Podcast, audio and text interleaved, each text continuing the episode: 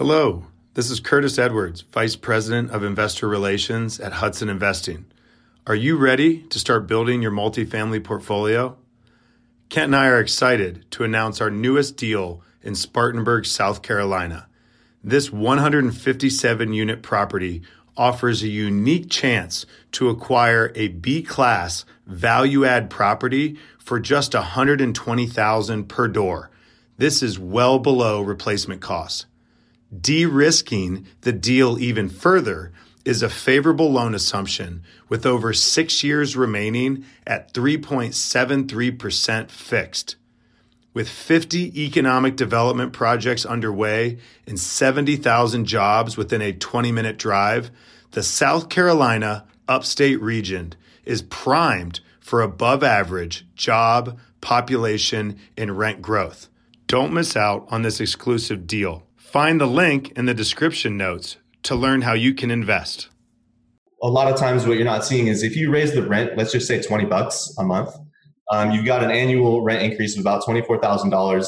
If you've got a building that's sitting at a five cap, you're increasing your property value by about $480,000. So then you minus your software costs, which is usually about five bucks a month, let's say it's on 100 units, that's $6,000. So your total annual, or not annual, but your total net property value increase is somewhere around $474,000.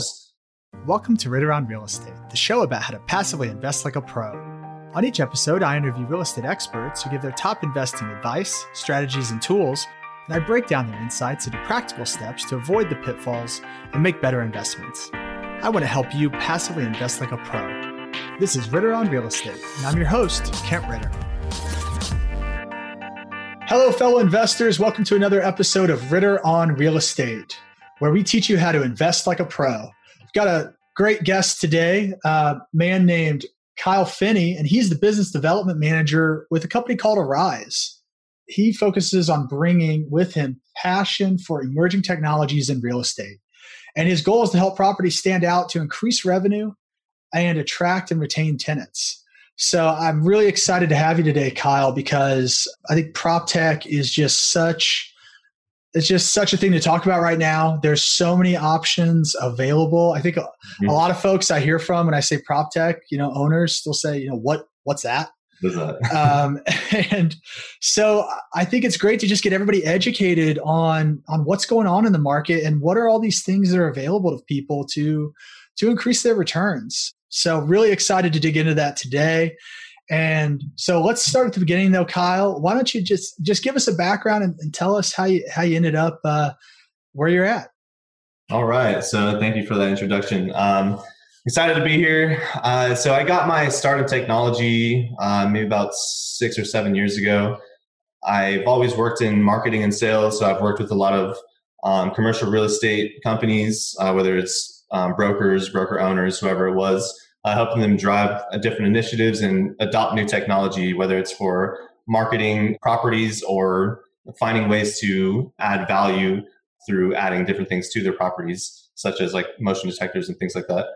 But I got into the technology side with a DevOps company, so it's all software development. Um, and I did business development for that company in Vegas before moving out to Arizona. And when I moved out here, I, I was like, all right, I really want to get back into the tech side of things, but in an emerging market.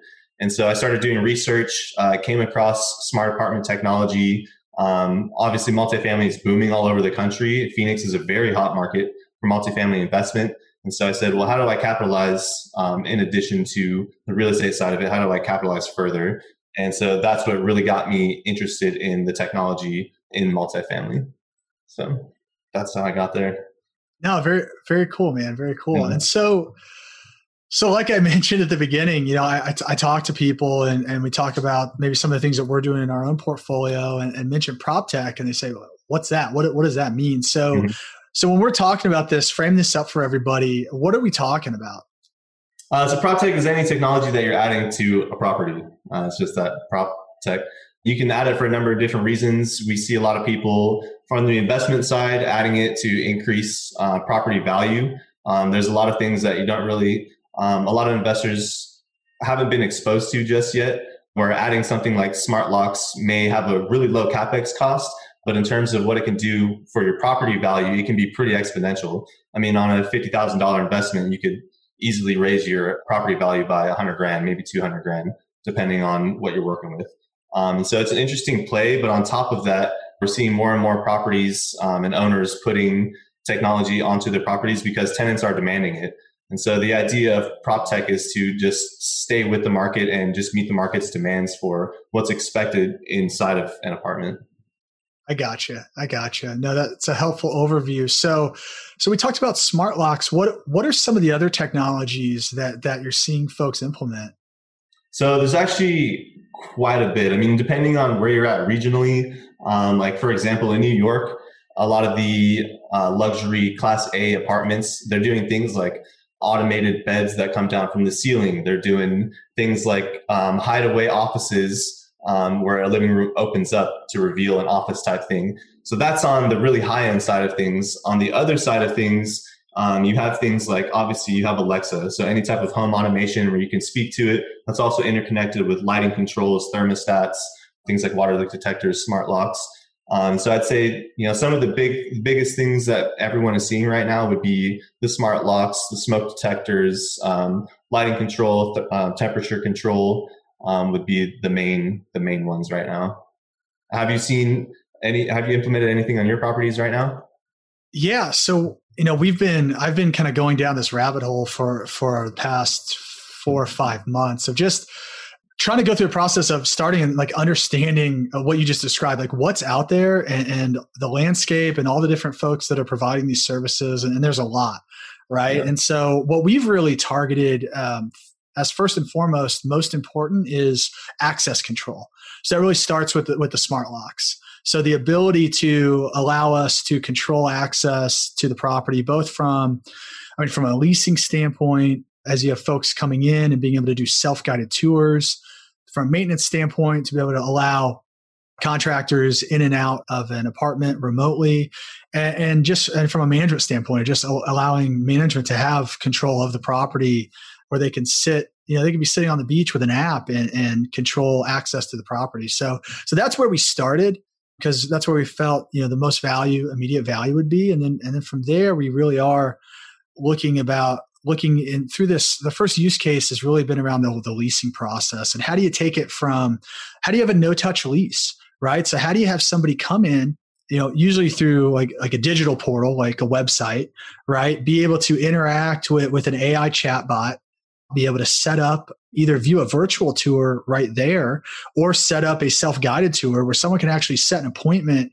and come in and tour a property through an app without ever having to physically contact anyone. And, and, it can take them to fitness centers the pool. And as you go through those individual things on the app stuff's popping up to tell them about those different areas. And then moving that all the way into the the virtual lease. So you can sign up for a lease and do background checks and things mm-hmm. right there on the spot. And so that's really our first use case is taking that from start to finish. But it's just been a, a, a tremendous learning experience and something I think is going to provide uh, amazing value for our portfolio. You know, from a resident standpoint, but management efficiency and just um, you know increasing the overall value of the property. I think you're you're kind of future proofing your property by starting to do these things and. And like you said, it's starting to become expectation uh, more and more. And so, what are, I mean, obviously it varies with, with different classes. I focus mainly on class B and C properties, but what are you seeing as you mentioned tenant expectation? I mean, what are tenants expecting at this point in time, or what do you expect them to, what do you expect they will be expecting, you know, over the next year?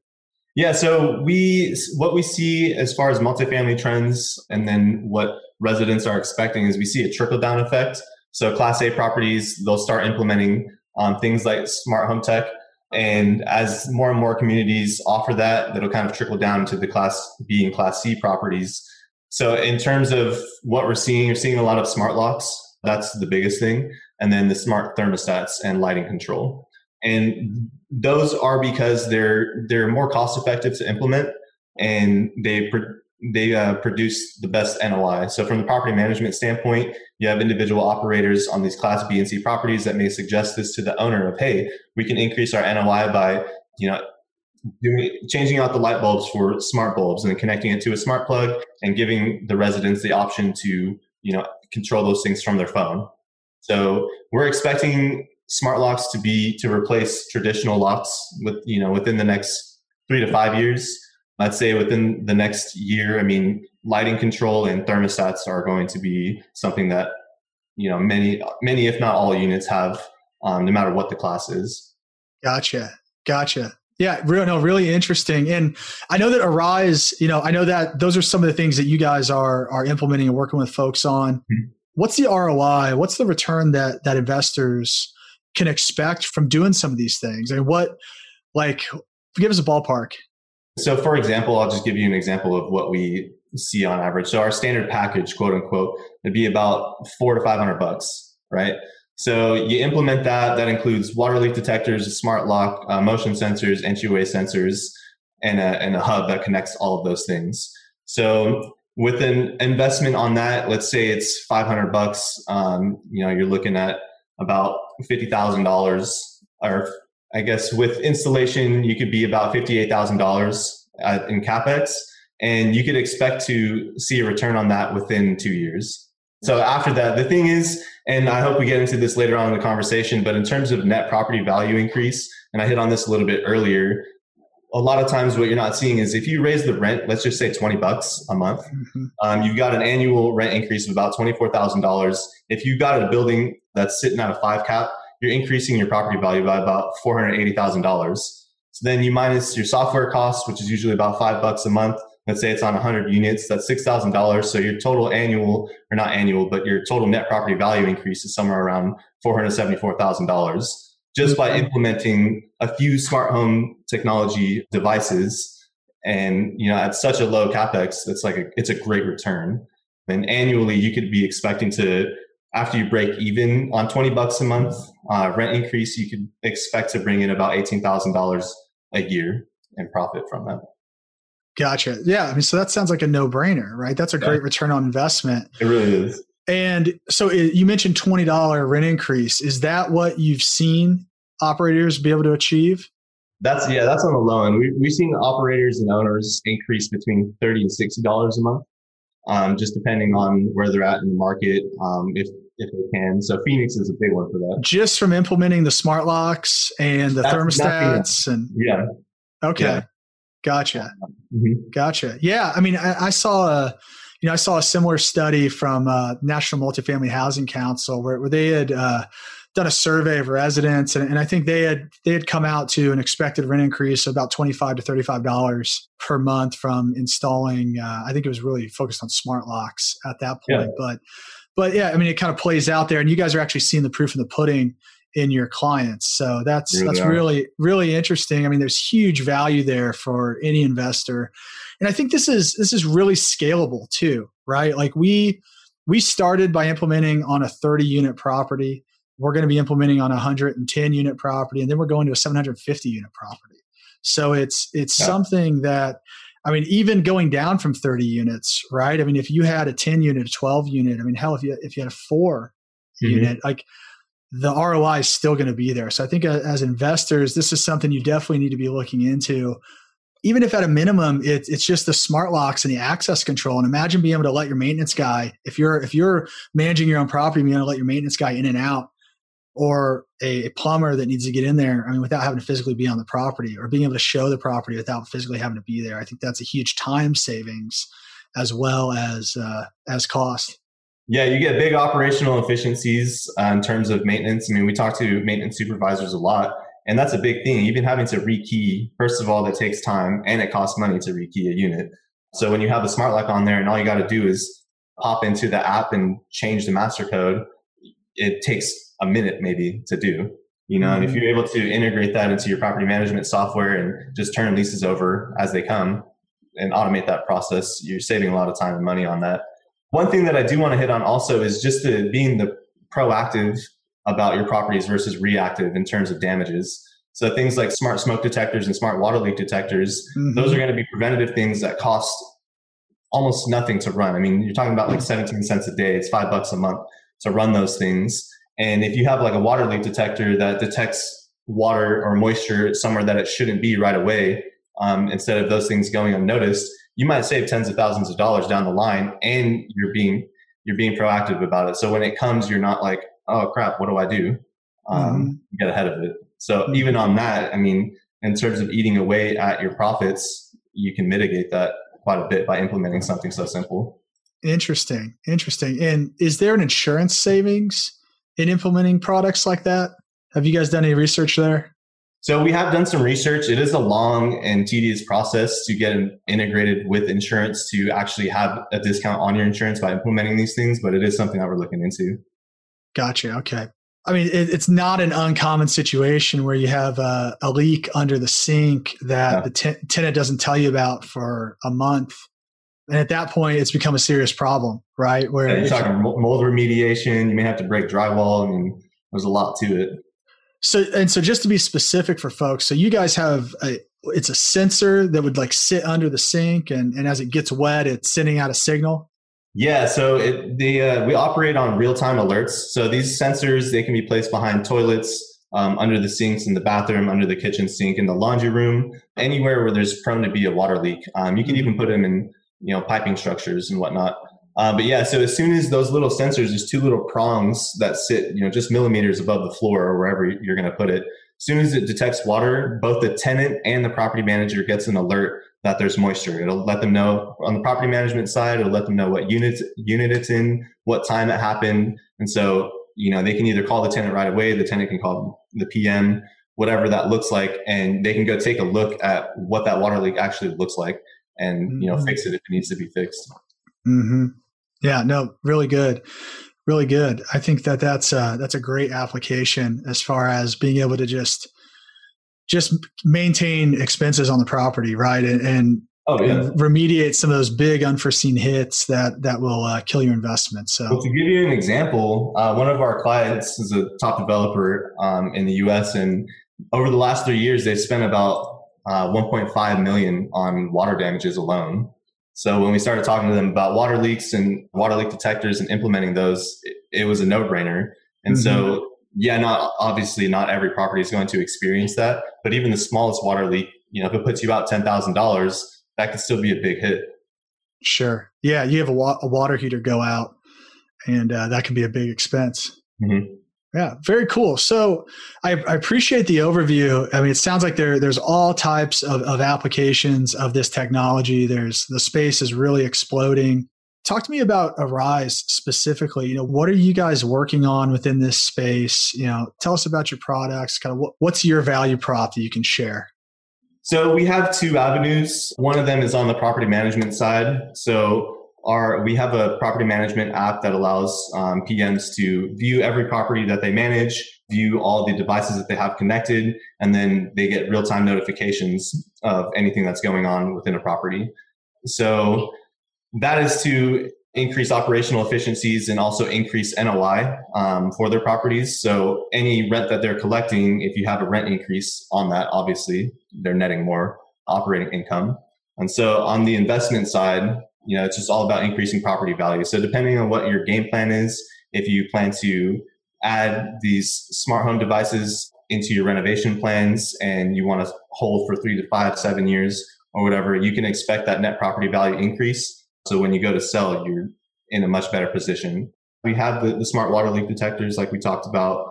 Um, we have the smoke detectors, uh, the smart locks, and uh, entry and motion sensors. So that's kind of our bread and butter. Um, and we found that you know it's the best bang for the buck as well. So from the investment side, you're going to have that low capex and be able to really, really see some big returns. Interesting. Yeah. And I think the ROI is really important to understand because this is something that you know, most likely you're going to raise additional capital for, right? It's going to be additional capital expense and there's got to be a return there. But sounds like those numbers are very compelling. And, you know, something that, that we've looked at, uh, even going a step further, is actually, you know, how do you finance this hardware? So we, we've looked at it with partners, you know, doing a capital lease for the hardware to not actually have to raise it up front, which just sends your returns through the roof. Um, it's become just, uh, it's become a pillar for some of the deals that we're doing to increase the uh, the ROI above in, anywhere you, would be able to get without implementing technology like this um, mm-hmm. and, and, having a financing structure and partner like that. So I think that's something that's really interesting to look into as well. Is you know, how do you start to finance some of these other capital items um, as an investor to just continue to to improve your return? So, question for you uh, about the future. So we kind of we know where we are now. A lot of this is focused. You know, we're focused on getting these smart things in into the apartments, but where does property tech where do we go from here? And what what's the next wave? What should people be looking out for? Or how does it all come together maybe? I think uh, interconnectivity i think eventually you know more and more people are finding that convenience within their home is becoming a bigger thing as everyone's staying at home more. Um, so i think just being able to control um, anything from your from your smartphone or from a tablet no matter if it's um, you know turning your tv on by asking alexa or whatnot i think um, looking to the future I'd say um, we're going to see lighting control will be something that's implemented everywhere. Automated thermostats, I think that'll be something. I mean, it's there's a bit of a learning curve, but once you get into it and once you're exposed to it, you'll start to realize like, oh, okay, I want my temperature at this time in the morning, but this time in the afternoon, and so on. And then I think uh, access control is going to be a big thing. Um, it's a big deal right now. I mean, even just being able to have people come over, shoot them an access code for one time use they can enter without you having to like go out and open a gate or something for them is a big thing. Uh, aside from that, I, I love all of the uh, the crazy things that the property owners in New York are doing. Um, there's a lot of innovative things going on in, in, terms of what you can do with a smaller uh, footprint of, of mm-hmm. apartment space. Mm-hmm. You know, so the New York Times just put out an article recently um, about some of those things, and I just thought it was really fascinating. Yeah, no, that that's really interesting stuff. As, as I was thinking about this, I mean, obviously this this technology is like live, living with you in your home mm-hmm. all the time. I mean, there's got to be some security concerns there around privacy for one, right? I mean, how do we mitigate those concerns? How do we make sure that that we're maintaining privacy with having all this technology that's keeping track of you and what you're doing? That's a great question. So yeah, it is a huge concern. I'll speak to what we do and the reasons sure. why we do it. So we thought about doing cameras, and eventually we might still do that. Um, we are going to do a doorbell cam, but our what we started to do as far as security has been the motion sensors and then the entry sensors. And the reason why is because motion sensors don't give tenants a feeling that their privacy is being invaded. So, you know, you can essentially put them anywhere. If you put them in common areas, like say a lot of clubhouses are not operating right now um, because of COVID. So, you know, it, it behooves property management to know if people are going in and out of there or not. So with the motion sensor, it'll pick up humans that pass by. It won't pick up animals or debris that goes by. Um, and then they can, if they have security, have the app on their phone, they'll get alerted. Security can then go over there. So it's a better use of time as opposed to having someone just patrolling, walking around, you know, for 12 hours a night. And then the entryway sensors. So you put them on windows. Um, you'll get notifications if the window's been open past a certain amount of time, if a door's been open past a certain amount of time. So that's how we've kind of got around the security issues for in-unit amenities um, in mm-hmm. common areas. On the data side, so that's obviously a huge one you hear about big tech firms getting data breached all the time. Sure. Um, yeah, so we use uh, bank level encryption on everything that we do. From the investor side, if you're dealing with the vendor, I would always ask them how they're managing your data. Um, you have a right to know, and you have a right to know what best practices they're implementing. You know, you want to know what cloud service they're using to store and manage your data. Um, if they use end-to-end encryption, that's going to be very important. And so, just do your due, diligence in dealing with any vendor that you're going to, are you thinking about using for your properties. Yeah, and I really appreciate that, uh, giving some advice on what to ask uh, vendors as, as, you're vetting these out. Because I mean, that was a big process for us. Was just this uh, the process of kind of understanding the landscape, all the vendors out there, and then trying to go through and uh, and assess uh, the you know what each one's bringing and, and what each one's using. And so, what are what are other questions like that that as as we're assessing these technologies we should be asking? Ask about warranties and connectivity issues. Okay, so Arise, we manufacture our own devices and we develop the software in house. So in terms of connectivity, we never have to deal with third parties. Um, so if there's ever issues, we usually know exactly what that issue is. Or if you have a question, you can call us. You know who to call. In dealing with third party vendors, say you have a Nest thermostat, but then you're using Alexa, and then you're using like uh, GE for light bulbs. You're using all these different vendors. right? And so, in terms of connectivity, you're bound to have issues at some point because you're relaying one information that's built on a software platform that's communicating with another device that's set up on a different software platform. And you know this is all communicating over your wi-fi signal and things can get interrupted. Um, so always ask hey what kind of connectivity issues can i expect? Um, i'd say mm-hmm, mm-hmm. that's a big one. Also warranties. You know who do i reach out to uh, to deal with the warranty? Because a lot of times third party vendors that are selling you these devices they won't cover it. So you have to make sure that you have the right contact info and you know what kind of warranty you're getting with each device that you have yeah. Um, which is very important um, on yep. top of that, I'd say, you know, battery life is always a good question for each device. Are things battery operated or are they powered in? That's a big one. And then also, you know, how often is the software updated? Because you don't want to be operating something that's obsolete. Because if you implement something like a thermostat and that's operating on a different system than, say, your lighting controls, then if it's trying to communicate to the single hub, well that hub may only may do updates. So if you don't have if you have a product that hasn't been updated it's going to have connectivity issues.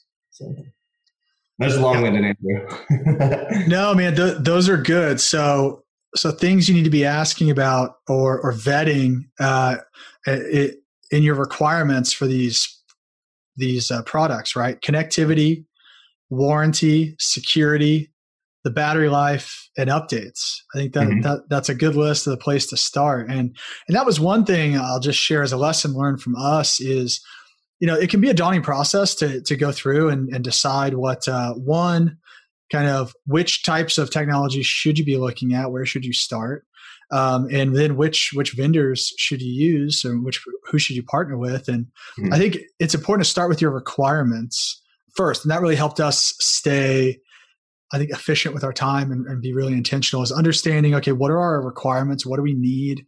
Things that you're talking about, connectivity, the warranty, the security, right?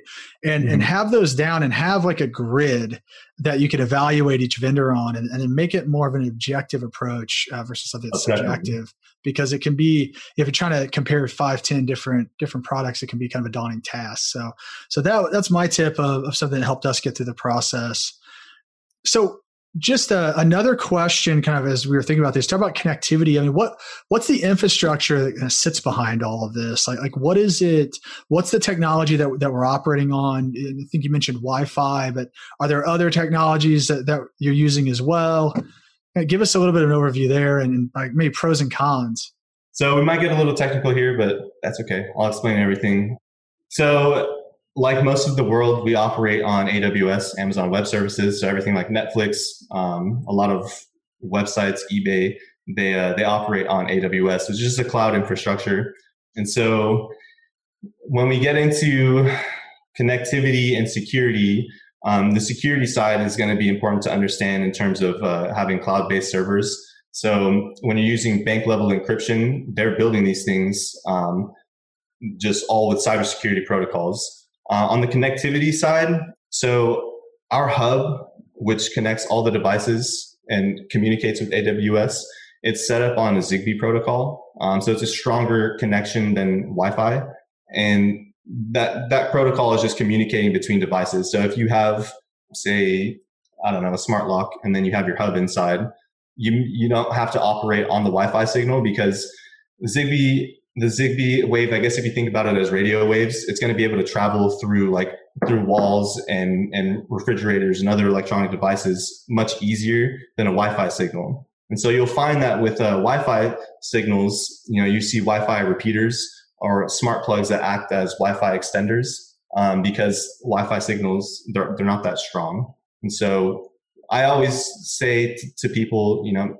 if you can find devices that do operate on the Zigbee protocol, that's going to be your best bet. Um, your your next best would be uh, what's called the Z-Wave protocol. Um, it's not as strong, but it is more compatible with more devices. So you'll find a lot of third-party vendors using their hubs and devices operating on a Z-Wave protocol. I hope that made some sort of sense. yeah, so it's it's essentially just um, different types of i mean it's different strengths of signal basically yeah different signals similar to like we're all used to wi-fi right but yeah. there there's different kinds there's wi-fi yeah, exactly. there's zigbee there's Z-Wave, right? Mm-hmm. Yeah, no, very, very good. I think I think that makes sense. Um, mm-hmm. And how about Bluetooth? I mean, because some of the things that we've we've looked at and uh, operate on on Bluetooth, and so kind of avoid having that net network in place.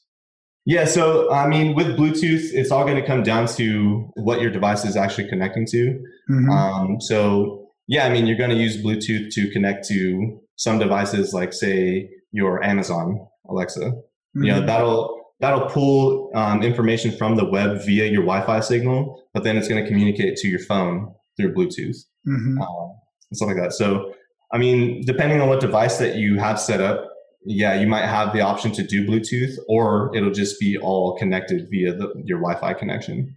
Okay, gotcha, gotcha. Well, yeah, no, I think that's uh, that's that's very detailed, but I think a good thing to understand. I mean, just what what type of I don't know what you call that protocol or or yeah, connectivity protocol. that uh, that the thing is sitting on really does have a big impact on you know the the connectivity and, and the other the other thing is like the uptime of these things right? Because if you have things oh, sitting yeah. on the network you're going to have downtime. If you have things on your property that are always you know quote unquote offline then you're really eliminating all the value right? Because you're having to have maintenance guys go out check them reset them figure this stuff out. Yeah. so i think that protocol is is very important. And that's the other thing that i'll touch on briefly is um, in dealing with if you have five different devices from five different manufacturers, that's five different potential risks for having downtime on mm on your devices. So like you said, I mean, if one goes down, then it's kind of pointless having it, you know, and when you have when you have so many so many devices that have the opportunity to go offline, you're kind of putting yourself in a in a bind um, or potential potential bind uh, versus going with a, a company that does manufacture and develop both hardware and software in house. You don't have to worry about that kind of downtime. Yeah. Yeah, no, that that makes a ton of sense. I mean, there's different approaches, right? There's kind of the you guys are like the the single source, single provider model, and, and, and you're mm-hmm. bringing it all together. And there's benefits that everything connects and talks, and it's built to connect and talk to each other, right? Mm-hmm. There's another approach that's kind of more of like a best in breed approach, where you're kind of looking at the and this is more the the path that we took as we were approaching it but just looking at you know who's the best in class kind of for each product and then making sure the important thing that they all connect right? Yes, and then yeah. and then that really requires kind of a uh, a middleware to kind of sit over that and allow those to all integrate so you can have that that one app experience right? Because you don't want to have if you take that approach you don't want to have you know your tenant having to open up one app for thermostats, one app yeah. for lights, one app for locks. Um, that's just not a good experience, right? Um, mm-hmm. so, you, so you need to think about things like that. But there's different approaches, I think, to get to get to the same place. And again, it just depends on your requirements uh, and your goals. This has been really good content. It's been a little bit different than, than a lot of the other shows that I've done, but but I thought really important because you know technology plays such a large role in our our day to day lives. It can play such a large role in our investing. I mean, and that's why I kind of bringing this to the highlight because I personally believe that technology is completely changing uh, the multifamily investing game. And I think if you're not leaning into it, you're going to be left behind quickly. I think even even when I started a lot of this research a few months ago, thinking that man, we're really going to be ahead of the curve, and realizing how much uh, really is in place already, and how some operators are really, really taking advantage of this to do some cool things, and realizing, wow, like like we we need to get on the ball and get caught up. So so we put together a tech committee now. We're focused on it, uh, and we're putting our plans together for 2021 to really be a tech enabled firm. But it's something that if you if you don't if you don't get on it, I feel like as an investor, you're just leaving dollars on the table. Oh yeah. And so, and, and a lot of the folks that are listeners are are passive investors, right? They're folks that are investing in in other people's deals. So, what I would say for you all is you know, if you're working with a sponsor who's not thinking about technology, then you're not getting the return that you could be getting. So I think that needs to become part of your vetting process. What technologies are you using? Taking some of this great info that Kyle shared to, to know some of the pitfalls, right? Like what what technology are they using? How do they connect? How do they talk? Um, are really important. But just I think just even asking that question of like what property tech are you implementing? Mm-hmm. and how are you using that to drive value back to your investors is really critical. So, Re- really good info, Kyle. Appreciate that today. Um, as we wrap things up, I want to get into our keys to success round. Uh, just short, four short questions. First one: What is the one question that that investor should be asking? Should be asking their deal sponsor or about a deal that they're evaluating themselves. I definitely ask, you know, what prop tech, like you just said, what prop tech are you guys implementing, or what have you been looking into, or do you plan to implement this? Because I've talked to other investors that are implementing these things, and there are dollars left on the table if you're not um, implementing smart tech. Um, mm-hmm. Um, so yeah, I'd say that's a, a, a big question there. Yeah, and I think that just goes. That's a great point. And it goes back to the importance too of. Try, I try to communicate on the show of like as investors, we have to do our homework, and this this show is part of doing that homework. Right? Is like you have to be educated on what's out in the market, and you can't just rely on the sponsors to do that for you. Right? You you need to know what's out there so that you can be making the right decisions. Mm-hmm. So, Kyle, what are you most proud of in your career? Oh, I'd say having this is it's actually totally outside of um, the realm of smart apartment tech, but I've started a marketing company and I sold that several years ago. And so that was uh, my biggest achievement, working on an exit strategy um, to create passive income for myself after I left the company. Mm-hmm. Um, and that was a learning process for me. It's the first time I'd ever done that. And it's my most prized accomplishment to date. That's great. You hit the magic word, passive income. So I love hearing that. Mm-hmm. What book should everybody be reading? Uh, one of my favorites um, has been uh, Originals by Adam Grant. Okay. So I don't know if you've if you've heard of it. I have. Uh, I haven't heard of it. Yeah. So Adam Grant, he he spent a big chunk of his life uh, studying people that have pioneered what they do for their industries. Um, mm-hmm. So he's followed the story of uh, like Warby Parker. I don't know if you know that they're the online glasses company that yeah. took the Zappos business model of selling shoes and applied it to eyeglasses. Um, and within their first year, they had a billion dollar valuation. They were up there with Nike and all these other big companies as a startup. Um, so he follows paths of people like that that have ex- that have achieved some huge level of success mm-hmm. um, through an original idea. You know, through dissenting opinions um, no matter if they're working for companies or starting it themselves. And I think it's really interesting to to hear that because as multifamily investors, you're doing something that not a lot of people, you know, the average person is doing, and yeah. it takes a lot of grit. You know, you got to grind um, and do a lot of homework and research, and and be able to make those decisions that not a lot of people are willing to make. Yeah, no, that's a great point. I love how you brought that back, and I'll definitely have to check out that book. Mm-hmm. Very cool. Last but not least, what is your number one key to success? I'd say consistency. Um, mm-hmm. I think with anything in life, you don't achieve any results unless you're consistent with it. So no matter how you're feeling about how a day is going or how a week is going or how a month is going, as long as you are taking your steps every single day to reach your goal, you're going to hit some level of success. Um, and so I'd say my key is consistency. Mm-hmm. Yeah, I love that. So much of life is just showing up, right? and yeah it's it's it's so true. But yeah, just consistency over and over. Awesome, man. Well, thank you for bringing so much education and value today, Kyle. I think uh, our audience just had a jam packed session and so much so much good info. I think people are gonna have to go back and listen a couple times to make sure they're absorbing it all. But but hey, that that's okay. That's that's awesome. Last but not least, how can folks get get a hold of you? How can they check out Arise? So I'd say start by checking out um, arisehub.com. So it's arisehub.com. Uh, if you need to get in touch with me, it's just kyle.finney at arisehub.com. Uh, with any questions, comments, concerns, whatever it might be, I'm always open to, to responding that way and at least getting introduced that way. Cool. Go out and check out Kyle and, and check out Arise and all the cool stuff they're doing in prop tech and see how that can add value to your properties. So, Kyle, thank you so much today. And hope you have a great rest of the week, man. All right, Ken. I really appreciate you having me on, and I look forward to future communication. Absolutely. Thanks for listening to another great episode of Ritter on Real Estate.